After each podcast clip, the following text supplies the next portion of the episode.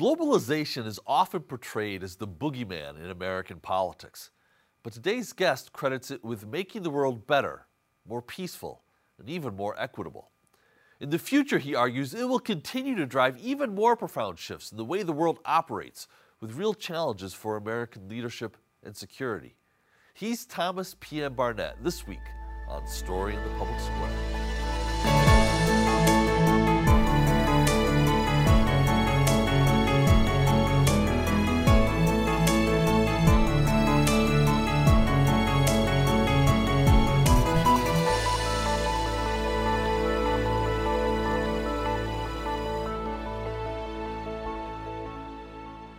Hello and welcome to Story in the Public Square, where storytelling meets public affairs. I'm Jim Ludes from the Pell Center at Salve Regina University. And I'm G. Wayne Miller, also with Salve's Pell Center. Our guest today is a strategist and best-selling author whose new book is America's New Map, Restoring Our Global Leadership in an Era of Climate Change and Demographic Collapse. Thomas Barnett, thank you so much for being with us today. Thanks for having me on. You know, I, uh, I, I, I can read your bio, uh, and it's extensive. You've done a lot. But I'm curious, what do you think of yourself when you think about the kind of work that you do? How do you really characterize uh, what you do? Well, at its heart, I would say it's storytelling in the tradition of the grand narrative.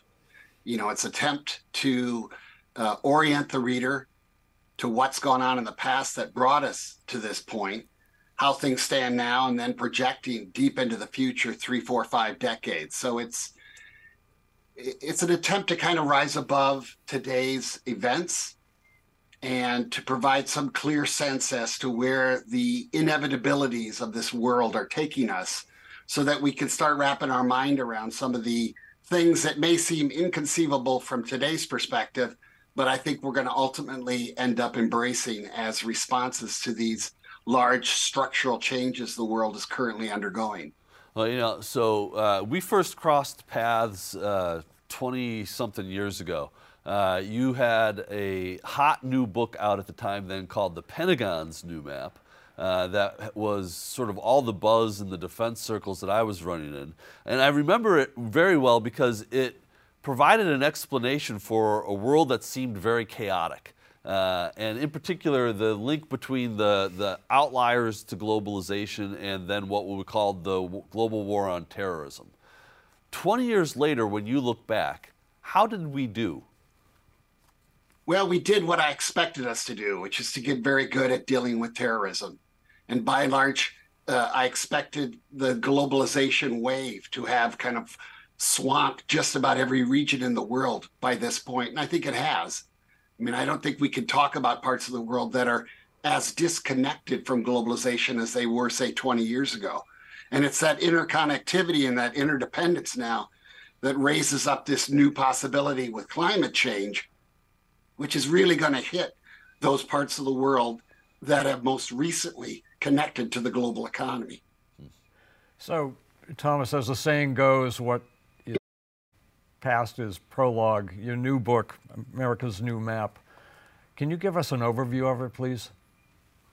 Sure. It's it starts with the uh, the idea, the story of America after the Second World War deciding to take the rules and the norms and the institutions that knitted together our ultimately 50 states into this economic powerhouse.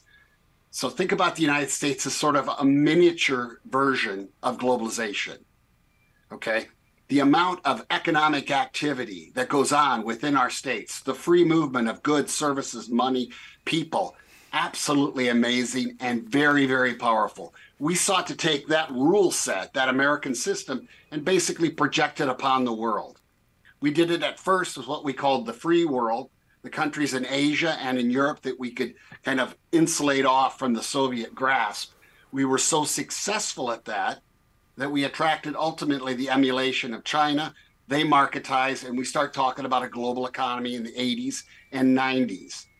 So, tremendous success. We took a global economy that was more than half of its population living in extreme poverty and reduced that down to about 10% now. And we basically doubled the share of the global population that can be considered middle class to the point where we're now looking at a majority global middle class, which I would argue is the greatest achievement any country's ever made in this world. But costs came with that immense transformation. All that rise in economic activity and human activity altered the planet. Scientists now propose that we date a new geological era roughly corresponding to the end of the Second World War. The invention of nukes, the detonation of nukes, but more importantly, in my mind, the spread of the US system. Okay, so we've altered the atmosphere, we've altered the oceans, we've reformatted the land, we've triggered the sixth great mass extinction period in planetary history. All those things going on, creating a disjuncture between what I call Middle Earth, uh, that half of humanity that's sitting between 30 degrees north and south of the equator corresponds to my old non integrating gap. And it's going to put those parts of the world under such enormous stress that we're looking at the potentiality for mass migration on a scale we've never considered before, south to north. So, Thomas, you know, you. Uh you make a very compelling case in all of this. I want to linger for just a moment on globalization because where so many analysts see globalization as the villain, the boogeyman in American politics or American economics, you actually see it as a manifestation of America shaping the world as we wanted it to be after 1945. I think the right. question that I found myself asking, though, was climate change and all those consequences were they an inevitable consequence of that success? Was there a different was there a different moment that we could have a different path that we could have taken uh, that still would have gotten us to peace and and and, and stability without all of these negative uh, consequences? My answer would be no in retrospect, uh, and that it's not a great argument to say we should have held off the the expansion of globalization around the world because it lifted basically half of humanity out of years, decades, centuries of extreme poverty and created that global middle class, which gives us an opportunity to rerun the same experiment we had in Western Europe and the United States at the turn of the 20th century when our global, uh, when our individual middle classes arose. You know, that triggered responses from the left in the form of communism and from the right in the form of fascism, we figured out how to rule from the middle through the two Roosevelts, Theodore and Franklin. And we're at the point in history where we're rerunning that experiment on a global scale. And we need to understand that that competition between us and China is really for the hearts and minds, stomachs and wallets of that global middle class, and that that's the real rule set clash that'll determine uh, the future of the planet. So, Thomas, you mentioned a profound shift in migration uh, as a result of climate change. Can you get into that in, in more detail? What is sure. happening? What is projected to happen? And what is the impact on the globe and also on this country? We're talking about kind of a superheating of the lower latitudes, that middle earth band that I described earlier, 30 degrees north and south of the equator, more than half of humanity. Okay, it's pushing weather systems towards the pole, towards the north. And on that basis, we're seeing species the world over migrate toward the poles and up in elevation. Okay, we're also seeing climate velocity, the movement of climates from one part of the world to the other. My favorite example the wheat belt in North America is heading 25 kilometers northward every year. Wow. So we're seeing this huge migration of species. And it's obvious to me that when you put people under the kind of stress that we saw temperature precipitation wise this last summer, and we have good predictions that basically that middle earth band of half of humanity is going to experience increasingly unlivable temperatures and mega droughts, then we're looking on mass migration toward the poles for all sorts of desperate reasons, but then for economic opportunity reasons as well. We are positing that roughly two Australia's worth of livable arable land is going to disappear in the lower latitudes but appear in the northern latitudes. So that's the economic upside of all this change. The North is going to have a lot more opportunity to grow food and to resettle some portion of these people trying to escape this difficult environment in the lower latitudes. Thomas, that's a staggering piece of data. You said two. Australia's worth of land lost in the middle latitudes, but become essentially arable, livable, productive land in the northern latitudes. That's a massive transfer of wealth. That is the greatest transfer of wealth in human history. I like to describe it as I did in the book, as the biggest real estate transfer in human history. But no money's changing hands. And no armies are marching. No. Hmm. So, but we are looking at stresses in terms of immigration that will dwarf anything we're experiencing now. And we can look at that uh, uh and see it in terms of repelling invaders and whatnot. And we can uh, cast these people as evil forces and threats to our civilization and whatnot, or we can think in resettlement terms, which the United States has done throughout its history. Frankly, our entire country is built on migration. Think back to the Civil War with Abraham Lincoln, the Homestead Act. He's bringing in tens of thousands of German farmers in the middle of a civil war because he wants to integrate the West. He wants to keep food production up. Canada did very similar things with its West I think we're looking at an extended period this century where across the North, we're going to be talking about resettling tens and even hundreds of millions of individuals. Is, is that feasible? And how does that happen? Well, there are two ways to look at it. We can move them into this new arable land, which on average tends to be underpopulated. Canada, the United States, especially Russia, relative to the rest of the world, vastly underpopulated. Okay, then it's a question of the political will and capacity to do so. I would argue in North America, you got the United States, you got Canada. We're used to doing this kind of activity. We can handle it. Can the Russians handle it without coming apart? I'm not so sure. Can the Europeans handle it to whatever extent they can without the European Union splitting into a north south block on immigration? Yet to be decided. Are we going to see the Chinese move northward? Are we going to see the Indians ultimately move northward? And will that put pressure on Russia? I think so.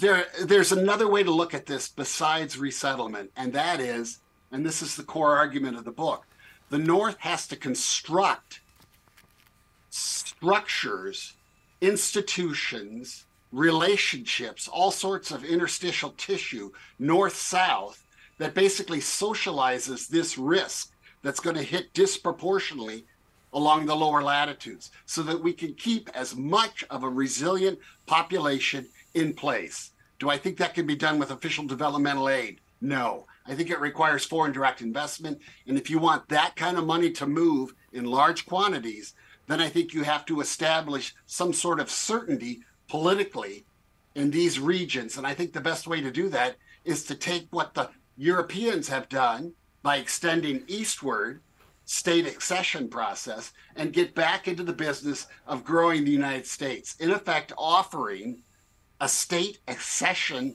track for countries in Latin America to ultimately join the United States. And on that basis, create the certainty that creates that foreign direct investment flows and keeps as much of the population located resiliently in the South as possible. Hey, we need to take a quick moment for station identification. This is Story in the Public Square, where storytelling meets public affairs. An audio version of this show can be heard multiple times every weekend on SiriusXM satellite radio's popular Politics of the United States. That's the POTUS channel, number 124. We produce Story in the Public Square with a great crew at Rhode Island PBS, and we're lucky to work with them. I'm Jim Ludes. On most days, you can find me running the Pell Center at Salve Regina University in beautiful Newport, Rhode Island. If you want to connect with me on X, you can do so at JM. Joining me as he does every week in the co host chair is my friend G. Wayne Miller, who is an award winning journalist and the author of 20 books. You can find Wayne on X2 at G. Wayne Miller. And our guest this week is national security strategist and best selling author Thomas P.M. Barnett, whose new book, America's New Map Restoring Our Global Leadership in an Era of Climate Change and Demographic Collapse, is in bookstores now. You can follow Thomas on X at America's New Map, spelled just like it sounds. So you talk about political will, and of course that's a critical factor, but we are living at a time when this country, the Congress, is bitterly divided, and, and the events of the last several months display, put that on full display for anyone to see. Sure. Can that political will be summoned, and how would that be summoned, given where we are today in 2023? I'll be very brutally honest here. I have little hope of changing the minds of the boomer ruling class. And I have not much better hope of changing the minds of the Gen Xers. Okay, that's about 80%, 80, 85% of the US Congress right now. Yeah.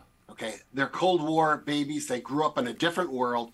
They're very comfortable with Cold War dynamics, looking at an East West world.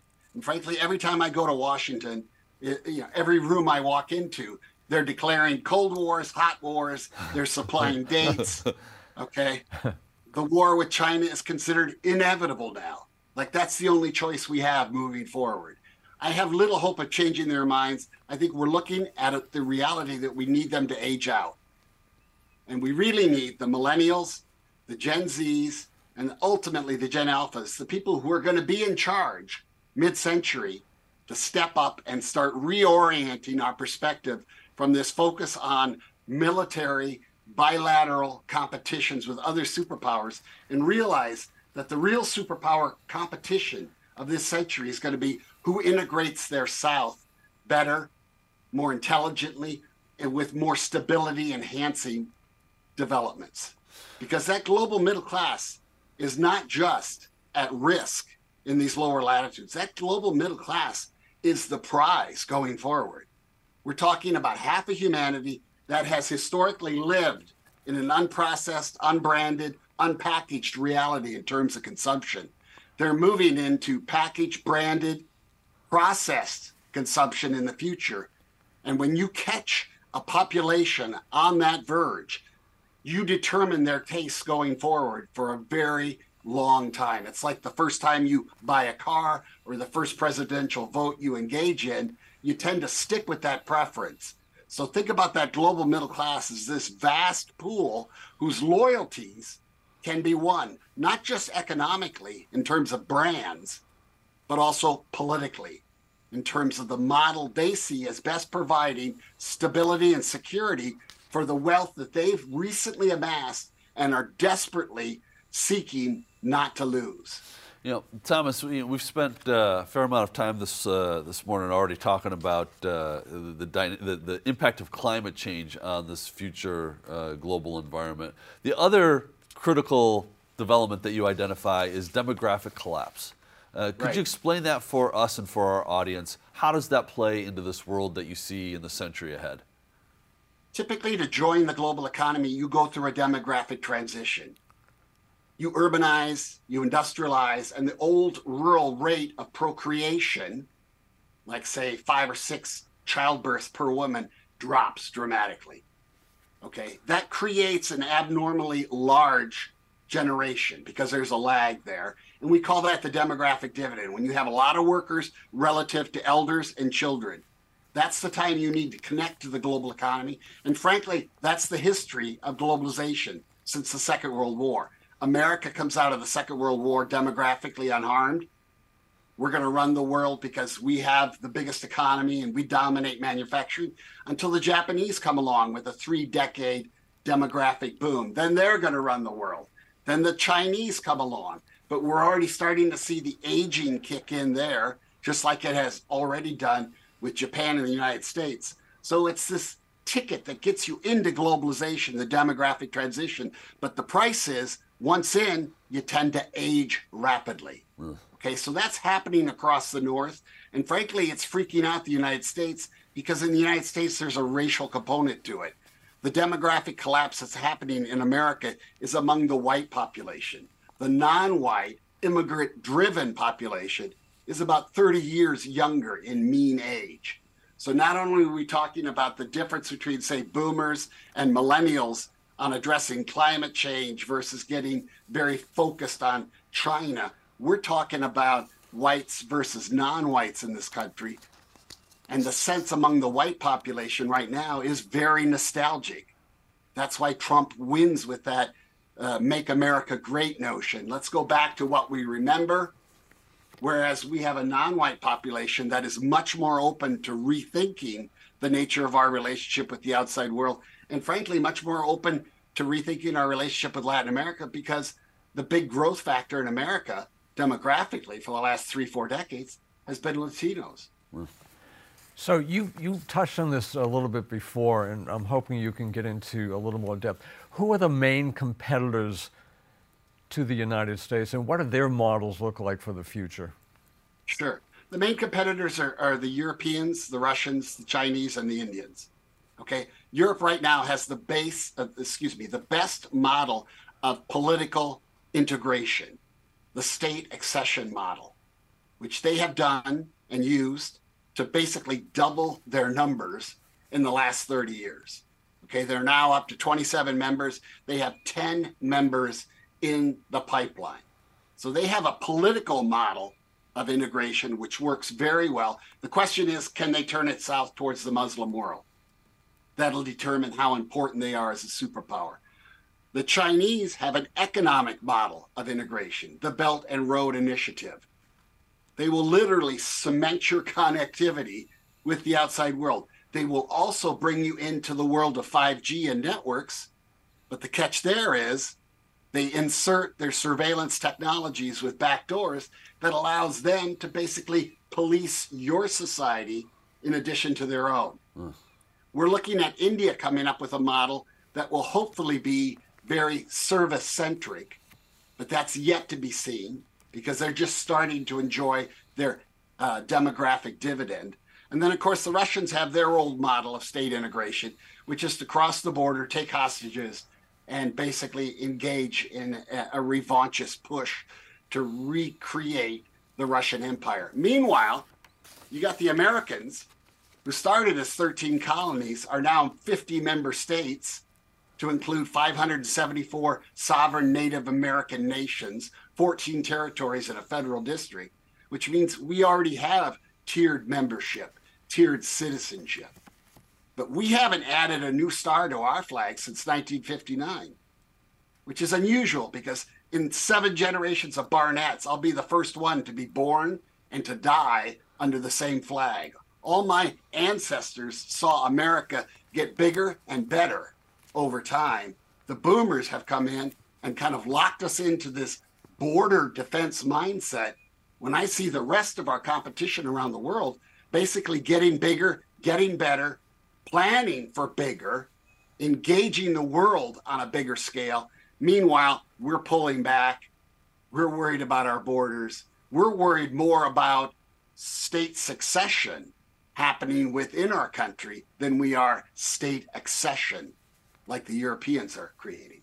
You know, Thomas, you know, I, I think about the world that you're describing, and you know, the United States spends more on defense than almost any, I think, than the next however many uh, countries ten. combined, right? Next 10 countries combined.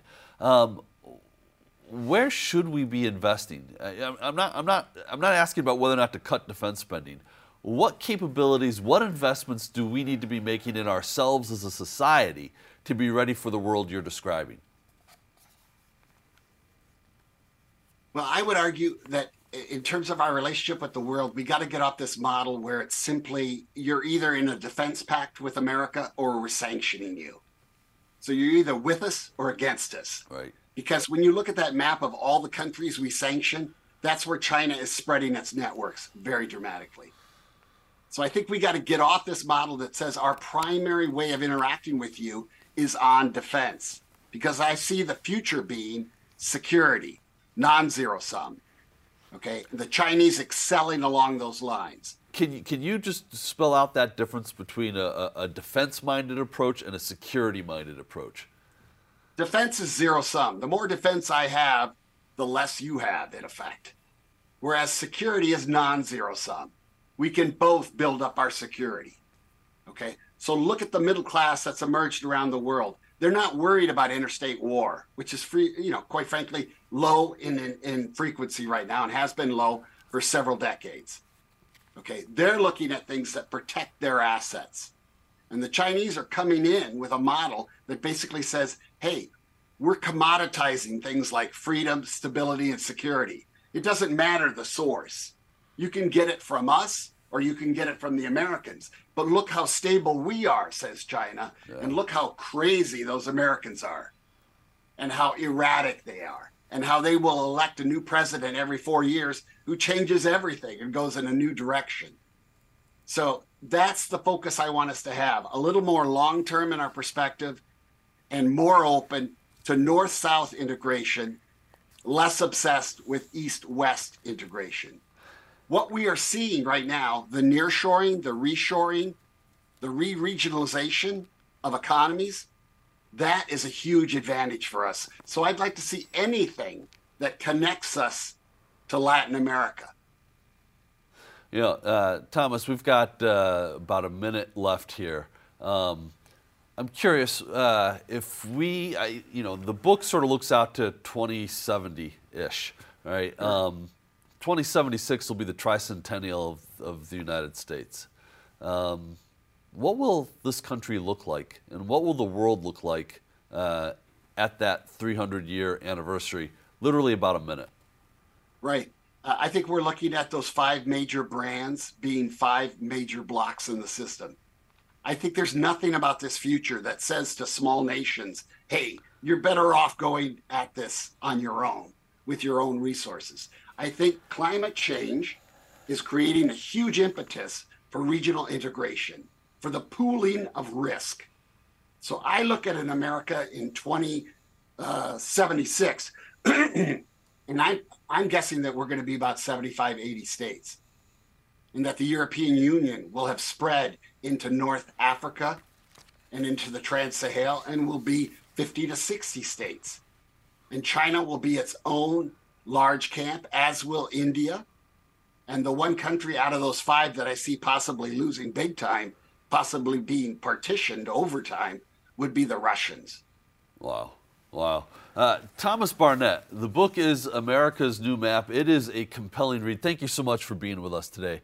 Hey, that is all the time we have this week. Uh, but if you want to know more about Story in the Public Square, you can find us on social media or visit pellcenter.org where you can always catch up on previous episodes. For G. Wayne Miller, I'm Jim Ludes, asking you to join us again next time for more Story in the Public Square.